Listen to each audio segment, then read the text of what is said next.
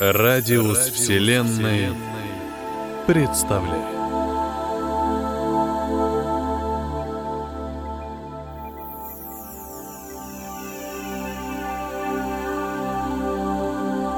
Сергей Колобухин.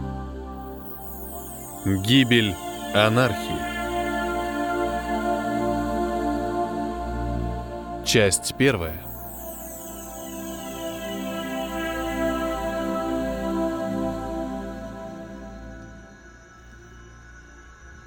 «Сожалею, капитан, но ничем не могу вам помочь».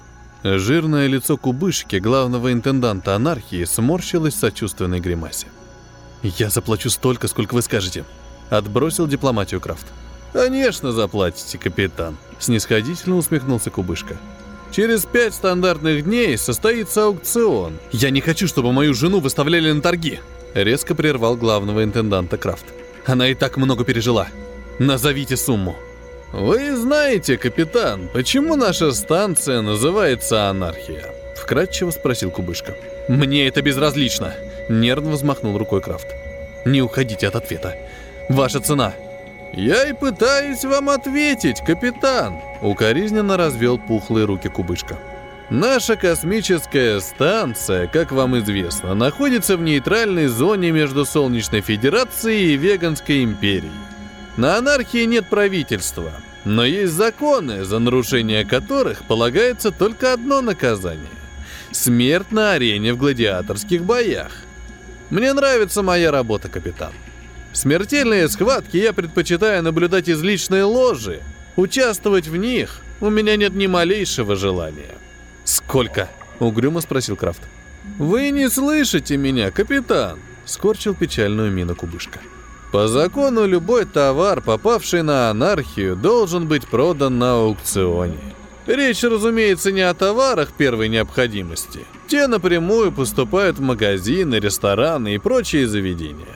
А вот контрабанда и добыча пиратов выставляется на торги. У нас нет правительства, а значит нет налогов. Но есть расходы, хранение товара, его реклама, охрана и множество иных – все мы, граждане анархии, заинтересованы в том, чтобы продать поступивший товар как можно дороже, так как каждый из нас получает свой процент. Сколько вы, лично вы, планируете получить с, с продажи моей жены? С трудом сдерживая ярость, прорычал Крафт. Я удвою вашу долю. Половину сейчас, остальное, когда вы отдадите Марию на мой корабль. «У нас нет коррупции, капитан», — вздохнул главный интендант. «Я мог бы просто взять ваши деньги и ничего не делать взамен. Вам все равно некому жаловаться. Конечно, мне пришлось бы разделить взятку с остальными гражданами анархии. Таков закон. Любые денежные поступления идут в общий котел. Нарушителя, как я уже сказал, ждет арена». «Вы такой честный? Или вам нужно что-то еще, кроме денег?» — язвительно процедил Крафт. Почему вы тратите на меня свое время, если не можете помочь? Меня вполне устраивает мое нынешнее положение, капитан, холодно ответил главный интендант. Я навел о вас справки. Вы впервые у нас, и к тому же состоите на службе вооруженных силах Солнечной Федерации. А на вашу жену уже подала заявку одно очень крупное лицо из Веганской империи – мне бы не хотелось, чтобы вы каким-нибудь необдуманным поступком нарушили сложившееся равновесие и втянули анархию в разборки между федеральными и имперскими силами. Нейтралитет – основа нашего существования. Поэтому я и пытаюсь вежливо объяснить вам местные законы и порядки. Будь вы обычным покупателем или пиратом, доставляющим товар на анархию, этой беседы вообще не было бы. Прошу прощения, главный интендант, если мои слова обидели вас, заставил себя извиниться Крафт. Я просто ищу способ поскорее вернуть жену. Я понимаю, капитан. Удовлетворенно расслабился в своем вместительном кресле кубышка. Но, как уже сказал, ничем не могу вам помочь. Дождитесь аукциона и предложите самую большую цену. Это единственный способ. А может, вы назовете мне имя продавца? Я смогу договориться о выкупе напрямую с ним? Не сдавался Крафт. «Увы», — с притворным сочувствием покачал головой кубышка. «Закон это запрещает. Как только товар поступает в мое видение, анархия автоматически становится его совладельцем. На равных паях с поставщиком. Аукцион и гласность упрощают расчеты и исключают махинации, одновременно гарантируя максимальную прибыль. Обман и мошенничество практически исключены. Надеюсь, теперь я ответил на все ваши вопросы, капитан. У меня, как вы понимаете, много дел. В таком случае, до встречи на аукционе. Линда закрыла глаза, чуть повернула голову направо и плотнее притянула рыжего пайка к себе, чтобы избежать его слюнявых поцелуев. Хриплое зловонное дыхание потного верзила обжигало ей шею и левое плечо. Линда с мстительным удовольствием вонзила ногти в заросшую жесткой рыжей щетиной спину пирата, имитируя настоящую страсть. Рыжий пайк зарычал и ускорил темп. Его едкий горячий пот стал заливать грудь и живот Линды. Простыня под ней вскоре стала влажной. «Почему я продолжаю жить?» С тоской подумала Линда, автоматически издавая страстные стоны в такт движению клиента. «На что надеюсь?» Вдруг рыжий пайк замер и, обмякнув тяжелой грудой, навалился на нее. Линда в последний раз вскрикнула, имитируя оргазм, и тоже расслабилась. «А этот Боров сегодня быстро управился», — удивилась она. Вонючая туша продолжала давить, выжимая остатки воздуха из груди. Пират и не думал вставать. Что-то не так. Дошло вдруг до Линды, и, отбросив притворство, та начала отчаянно выбираться из-под внезапно потерявшего сознание клиента. Но ее руки беспомощно скользили по щедро смазанному потом телу рыжего пайка, и рабыня с ужасом поняла, что еще немного, и она сама начнет задыхаться. Неожиданно тяжесть исчезла, и Линда жадно втянула в себя воздух. Смерть опять прошла мимо. И извините, что помешал, но нам надо срочно обсудить кое-что», — услышала Линда незнакомый мужской голос.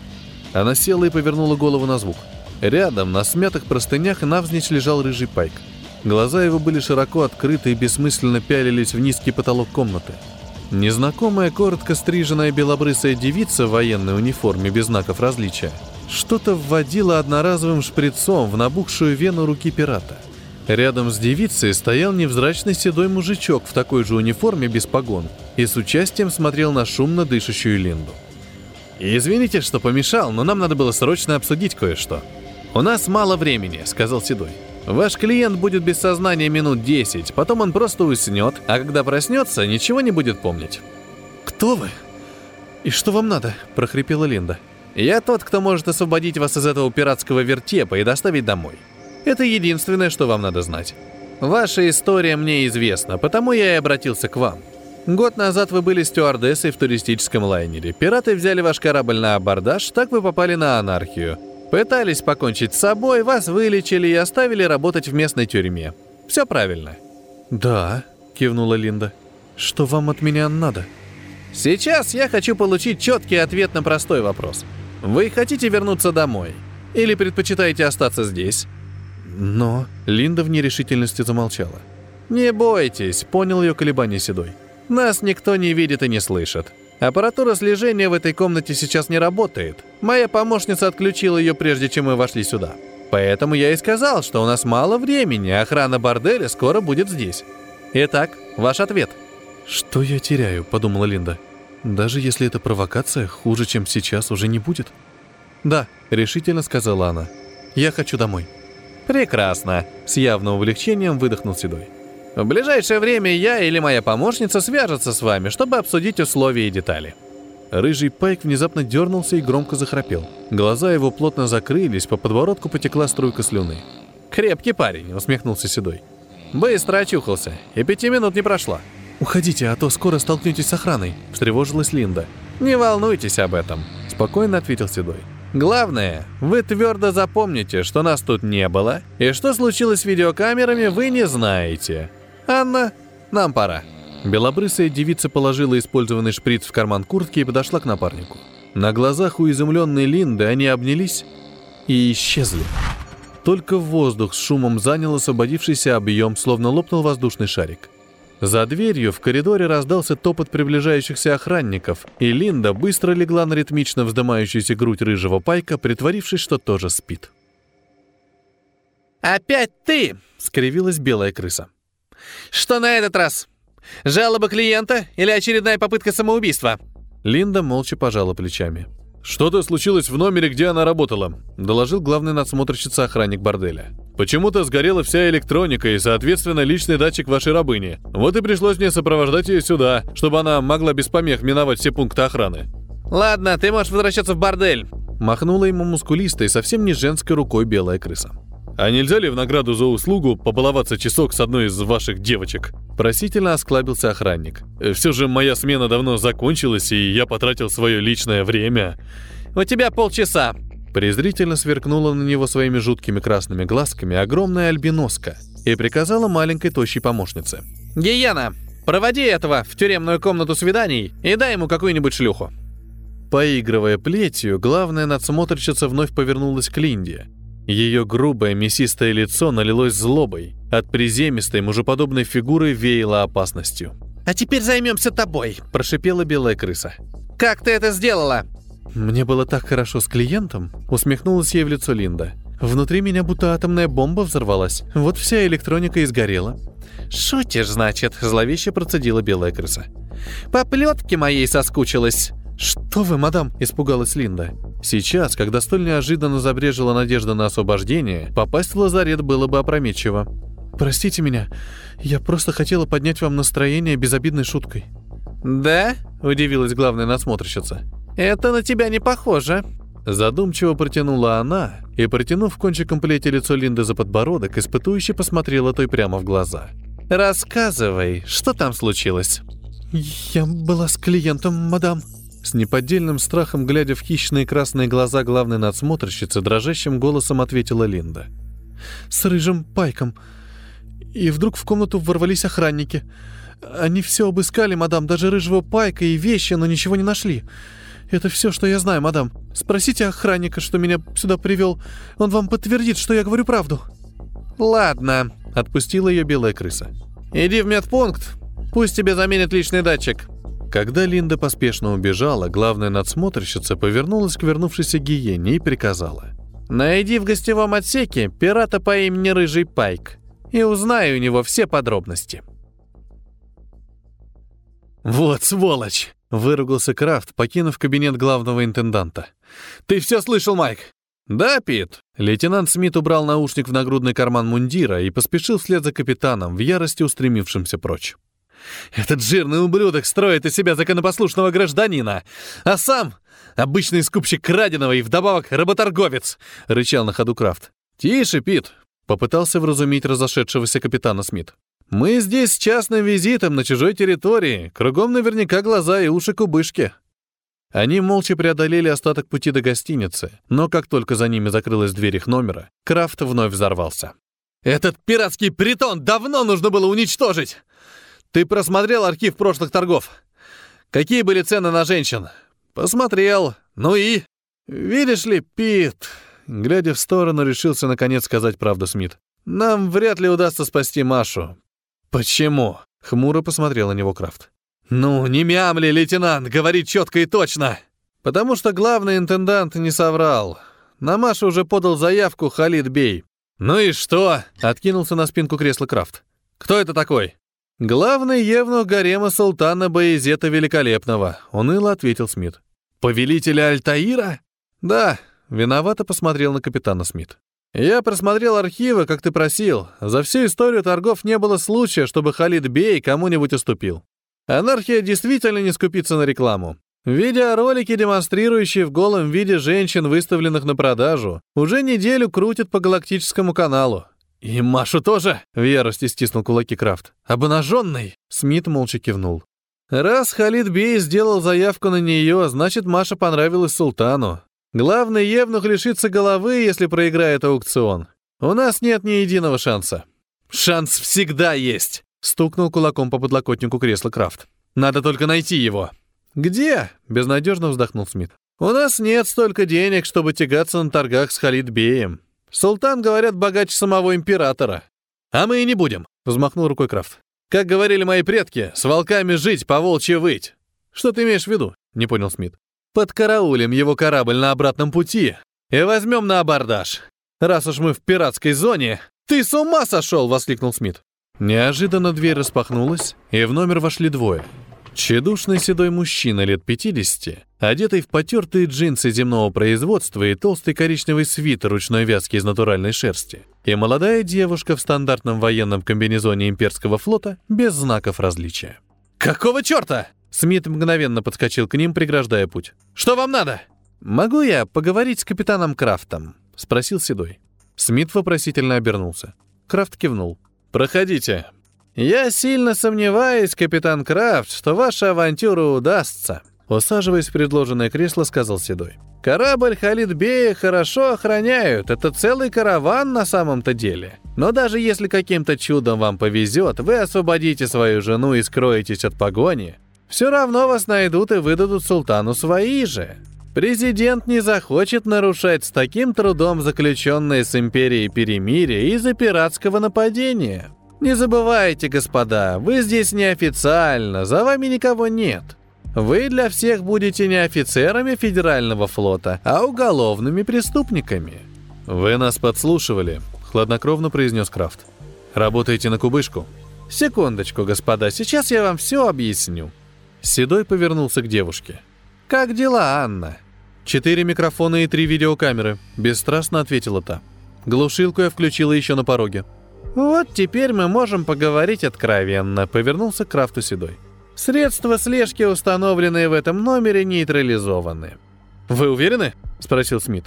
«Я не видел, чтобы ваша спутница включала какой-нибудь прибор». «А на андроид. Все необходимые мне приборы и устройства встроены в ее тело». «Удобно», — кивнул Крафт.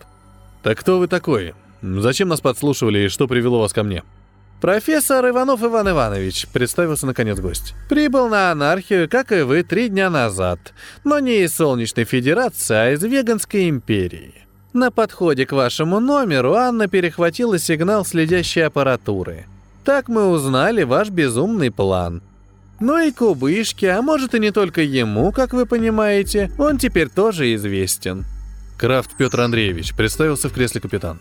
А это мой друг Майкл Смит, но вы, очевидно, и так уже это знаете, раз пришли сюда. Да, кивнул профессор. Я навел о вас справки. Иванов Иван Иванович, недоверчиво усмехнулся лейтенант. Это имя ничуть не хуже любого другого, невозмутимо ответил странный гость. Так что вас привело к нам, господин профессор? резко спросил Крафт. На кого вы работаете? На себя, развел руками Иванов. У нас общая беда, капитан. Моя младшая дочь летела на один из курортов империи, пираты захватили ее яхту, и теперь Елену тоже выставили на торги. Сочувствую. Жал кулаки Крафт. Я так понимаю, у вас, господин профессор, есть какой-то более реальный план освобождения дочери, чем нападение на караван Халидбея. Есть, капитан, нервно потер ладони ладонь Иванов. Но одному мне не справиться. Мне нужны как минимум еще один корабль и пара помощников. Я уже думал, что за дни, оставшиеся до аукциона, мне их не найти. Как вдруг мы засекли вашу недавнюю беседу с главным интендантом. Видите ли, господа, в первый же день нашего прибытия на станцию я приказал Анне подключиться на всякий случай к записывающей аппаратуре, установленной в рабочих кабинетах и личных апартаментах Кубышки и других правителей анархии. «Других правителей?» – удивился Смит. «Разве у анархистов есть правительство?» «Не будьте столь наивны, господин лейтенант», – рассмеялся профессор. «Главный интендант, конечно, лукавил, утверждая, что в этой пиратской республике нет правительства. Официально нет. Анархизм – всего лишь мечта об идеальном обществе. Но на самом деле все важные решения совместно принимают пятеро самых богатых и влиятельных граждан анархии – Кубышка – один из них. Все они бывшие пираты, но имеют тайное гражданство как в Солнечной Федерации, так и в Веганской империи. И, конечно, неусыпно следят друг за другом, что и позволило мне с помощью Анны узнать эти подробности. «Но как нам все это поможет?» – нетерпеливо спросил Крафт. «Что конкретно вы предлагаете? Шантаж?» «У меня была такая мысль», – признался профессор. «Но эта пятерка никого и ничего не боится.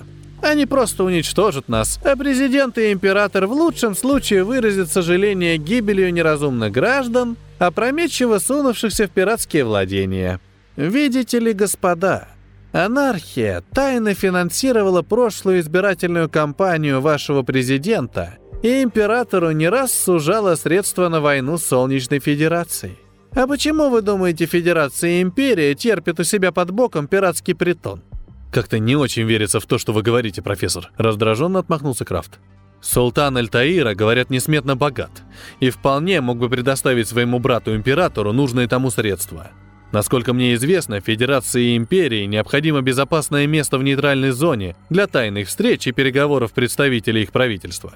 По слухам, здесь, на Анархе, были согласованы условия перемирия, которое потом было с помпой в прямом эфире галактического телеканала подписано президентом и императором. И я точно знаю, что именно здесь, в этом пиратском притоне, мы иногда обменивались пленными. «Султан и император не очень-то ладят между собой, капитан», — вздохнул профессор Иванов. «Трон один, а братьев-то двое. Боязет родился раньше, но его мать была простой рабыней из гарема. «Оставим политику политикам, господин профессор», — прервал гостя Крафт. «Давайте вернемся к нашей проблеме. «Что ж, не будем терять время на споры», — согласился Иванов. «Анна, покажи им план станции». Глаза андроида вспыхнули, из них ударили лучи, и посреди комнаты появилась голограмма вращающегося колеса. Внешний обод — это космопорты, склады товаров, гостиницы, рестораны, бордели и прочие заведения, обслуживающие гостей. Голос Анны был мелодичен, но лишен каких бы то ни было чувства интонаций. В спицах расположены казармы охраны, военные склады, боевые лазеры, оранжереи и прочие службы обеспечения жизнедеятельности станции. В центральном шаре находятся жилые помещения граждан анархии, атомная электростанция, центр космической связи и телевидения, банк, больница, кабинеты управления специалистов, а также конференц-зал для всеобщих собраний и обсуждений возникающих проблем и принятия решений – «Черт!» — воскликнул Смит. «Эта станция — настоящая крепость!» «Живой товар и прочих рабов держат вот в этой спице», — показала Анна, и выделенная часть макета резко увеличилась, демонстрируя подробности. Остальные части станции исчезли. У соединения спицы с ободом находится защитный шлюз и бункер с десятком вооруженных до зубов солдат. Сразу за пунктом охраны находится аукционный зал с подиумом для демонстрации живого товара. Посторонних пропускают сюда только на время торгов. Из зала короткий коридор ведет ко входу в тюрьму, в камерах которой держат раздельно мужчин, женщин и детей, предназначенных на продажу. Здесь же находятся жилые комнаты рабов, обслуживающих живой товар. Вот это кухня и прачечная, в которой рабы готовят пищу и стирают. Помещение рядом с общей дверью в тюрьму – еще один контрольно-пропускной пункт охраны – Здесь постоянно находятся два десятка человек, следящие за мониторами, на которые выведены видеокамеры, установленные в аукционном зале, коридоре и внутри тюремных камер. Другие помещения этой спицы для нас не представляют интереса. «Похоже, штурмовать тюрьму нашими скудными силами – самоубийство», – мрачно сказал Крафт. «Кубышка жаден», – невозмутимо ответил профессор. «Он заставляет своих рабынь, живущих в тюрьме, в свободное от работы на кухне или в прачечное время ублажать клиентов в борделях развлекательных отсеков станции. Там я вчера подкупил одну из рабынь, обслуживающих женскую камеру. Она нам поможет. «Каким образом?» — хмыкнул Смит. «Она найдет среди сотен пленниц мою дочь и вашу жену, капитан Крафт. И в определенный момент приведет их в помещение женского туалета, к двери в самую дальнюю кабинку. И тогда Анне не придется искать их по всей тюрьме. Чтобы ваша жена поверила этой рабыне и пошла с ней, вы, капитан, должны сообщить нам сейчас маячок. Слово или выражение, по которому Мария поймет, что незнакомая ей девушка работает именно на вас. Понимаете меня? Да, кивнул Крафт. Но каким образом Анна проникнет в тюрьму и тем более благополучно выберется оттуда, да еще и не одна? Телепортация, улыбнулся Иванов. Что? Не поверил Крафт. Да вы сумасшедший! Телепортация — сказки для легковерных идиотов. Не сомневайтесь, капитан. Успокаивающе поднял руку профессор. Сейчас вы должны поверить лишь в то, что Анна заберет в назначенное время пленниц и помогающую нам рабыню из тюрьмы и доставит на мой корабль. А чем мой не подходит? Тем, что кубышка первым делом обыщет именно его. Надеюсь, не надо объяснять почему. Кроме того, вашему другу, лейтенанту Смиту, придется навестить в борделе подкупленную мной рабыню, незаметно показать ей фотографии наших пленниц и столь же незаметно на ушко во время ласк объяснить ей, что надо делать. Я обещал девушке, что сделаю это сам, но лучше нам не рисковать. Вторичное посещение мною или Анной борделя и конкретно этой рабыни может привлечь преждевременное внимание главного интенданта ко мне и моему кораблю. Учтите, господин лейтенант, комната нашпигована телекамерами и микронами. Рекомендую совместный душ. Шум воды заглушит ваши слова. Надеюсь, это задание вам по плечу». Смит скривился. «Эта шлюха хоть не очень страшная?» «На вкус и цвет», — усмехнулся Иванов. А так как рабыня исчезнет из тюрьмы одновременно с вашей женой, капитан Крафт, и практически на следующий день после визита к ней лейтенанта Смита, это будет еще одной из причин для обыска в первую очередь именно вашего корабля. Я здесь, как вы правильно заметили, под чужим именем, и к тому же интересуюсь контрабандой, а не живым товаром. Никто не знает, что Елена моя дочь. Поэтому после исчезновения трех пленниц из тюрьмы мой корабль обыщут не скоро, и когда до него дойдет очередь, Анна перебросит беглянок на ваш, очищенный к тому же времени от подозрений. Для этого вы мне и нужны. Иначе бы я бы уже давно освободил свою дочь, но вряд ли смог бы беспрепятственно покинуть анархию. «А как же тюремные видеокамеры?» — встрепенулся Крафт. «Вашу Анну засекут и первым же делом кинутся проверять именно ваш корабль, профессор». Анна проверила. В помещении тюремного туалета нет аппаратуры наблюдения. Ведь оно общее и для пленниц, и для обслуживающего персонала, среди которого есть не только рабыни вроде Линды, о которой я вам рассказал, но и свободные гражданки анархии, надсмотрщицы, кухарки и охранницы, например. Поэтому было бы желательно в назначенное время свести к минимуму вероятность появления случайных свидетелей похищения, отвлечь их на что-нибудь иное – Анна, конечно, справится с любой ситуацией, но хотелось бы избежать лишних жертв. Вы согласны? Да, кивнул Крафт, обменявшись взглядом со Смитом. Что вы предлагаете? Гладиаторские бои на анархии – самое массовое и любимое развлечение. А вам, капитан Крафт, очень кстати будет алиби, которое сможет подтвердить множество людей. Уверен, и сам Кубышка не пропускает подобные зрелища. «Вот и для меня у вас нашлась работенка», — усмехнулся Крафт. «Бой. Но с кем?» «Это ваша проблема, господа», — профессор встал. «И решить ее необходимо как можно скорее. Сроки поджимают». «Есть один момент, профессор, который может свести на нет весь ваш хитроумный план», — вдруг вмешался Смит. «Вы засветились, придя сюда, и если похищение удастся, люди главного интенданта первым делом придут с обыском к вам, раз уж у нас с Питом будет алиби». «Нет, лейтенант. Как я уже сказал, следящая аппаратура в этом номере выведена из строя. Коридор был пуст, и нас никто не видел входящими сюда». «Зато увидят выходящими!» — воскликнул Смит. «Наверняка там уже дежурят шпионы кубышки, ожидая, когда мы покинем номер, чтобы заменить сгоревшую аппаратуру». «Не увидят», — улыбнулся профессор. «Вы должны верить в успех нашего замысла. А потому...» Иванов подошел к Анне, обнял ее за талию, и с гулким звуком лопнувшего воздушного шарика они исчезли. «Итак, капитан, что на этот раз привело вас ко мне?» Растянул в любезной улыбке пухлые губы кубышка. «Опять личное дело, главный интендант». Не менее доброжелательно улыбнулся в ответ Крафт. «Прошлый раз вы продемонстрировали мне отменное знание местных законов. Поэтому я и решил обратиться за помощью именно к вам. Сделаю все, что в моих силах, капитан». Кубышка радушно указал гостю на кресло. «И в чем же ваша проблема?» «Я хочу отомстить капитану пиратского корабля, похитившего мою жену». Сразу перешел к делу Крафт. «Прекрасно вас понимаю, капитан», — не удивился услышанному кубышка. «Но чем же я могу вам помочь? Как вы знаете, я не могу открыть вам его имя, таков закон». Главный интендант притворным сожалением развел в стороны свои пухлые короткие руки. «Да, я помню». Спокойно улыбнулся в ответ Крафт. «Но на анархии есть и другой закон, и он позволяет вам обойти первый. «Какой же?» – заинтересованно подался к нему Кубышка. «Тот самый, что позволяет мне вполне легально и публично отомстить своему обидчику. Вы же не будете отрицать, главный интендант, что похищением моей жены и выставлением ее на торги мне нанесена обида. Вы требуете дуэли!» – поразился Кубышка. «Вот именно!» – весело подмигнул ему Крафт. «И вы не можете мне в этом отказать». «Вы «Вы храбрый человек, капитан», — усмехнулся Кубышка. «Не наведи я вас справки ранее, заподозрил бы сейчас в глупости. Надеюсь, вы хорошо подумали. Наши гладиаторские бои не шоу. На арене сражаются насмерть». «Я это знаю, главный интендант», — холодно ответил Крафт. «Потому и обратился прямо к вам. Я хочу, чтобы поединок состоялся послезавтра».